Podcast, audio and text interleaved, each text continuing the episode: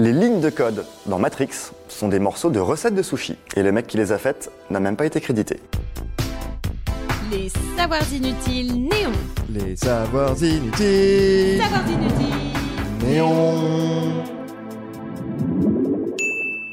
Savoir inutile numéro 17. Je suis sûr que vous avez encore l'image en tête. Nous sommes en 1999, les logos de Warner Bros. et de Village Motion Pictures apparaissent en vert, puis sur un écran noir, une flopée de caractères incompréhensibles se mettent à couler. Des sigles verts qui défilent avant de former le titre The Matrix. Coup de génie des sœurs Wachowski, Matrix a bercé plusieurs générations, redoré le blason des geeks et interrogé notre humanité.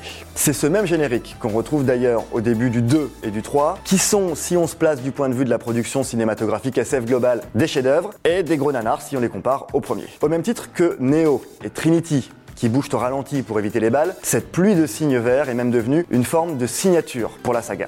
Avouez que vous l'avez eu en fond d'écran. Moi oui. Alors, que nous dit-il ce code? Il permet déjà d'introduire le héros, lui-même développeur, une image pour résumer un métier. Il permet surtout de teaser sur la suite. Tout ça, toute notre vie, n'est qu'un programme informatique. Le code est partout. Rien de ce que nous pensons vivre n'est réel. J'espère que vous l'avez vu, sinon je viens de vous spoiler. Mais que disent-ils, ces petits idéogrammes? Si vous l'avez téléchargé à l'époque sur Emule, vous ne verrez sans doute qu'une bouillie verte. Si vous l'avez en HD, vous reconnaîtrez aisément ce qui semble être des caractères japonais. Les réalisatrices ont-elles cherché à dissimuler un code secret dans ce générique et dans ce film bourré de références philosophiques et technologiques? Pas vraiment, en fait. Car l'auteur du générique s'appelle Simon Whiteley. Il est graphiste et il a révélé qu'on doit en fait ce générique à sa femme, d'origine japonaise. Il lui a donc piqué ses bouquins de recettes de sushi en japonais, affirme-t-il. Il a scanné les pages, décomposé les recettes et introduit les mots ou les lettres Tous les geeks qui ont essayé de décrypter le mystérieux code de la matrice se sont donc cassés les dents puisque ça ne voulait rien dire d'autre, hein, à part peut-être macro, thon, casserole, vinaigrette et égoutté. Cet écran en vert et noir sera utilisé d'ailleurs plusieurs fois dans le film. C'est le code de la matrice que nos rebelles aiment regarder en espérant le détruire. On le voit régulièrement sur les écrans du Nabucodonosor, le vaisseau de Morpheus. Simon Whiteley, lui, a ensuite continué tranquillement sa carrière dans le cinéma, à l'œuvre sur des films aussi divers que Moulin Rouge, Happy Feet ou encore la grande aventure Lego.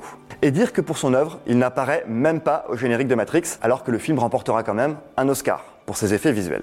Alors on pourrait parler pendant des heures de Matrix et en faire des conférences, d'ailleurs elles existent, mais je vais seulement vous livrer une anecdote sur les noms des personnages. Neo est l'anagramme de One, l'élu. Il vit d'ailleurs dans l'appartement 101.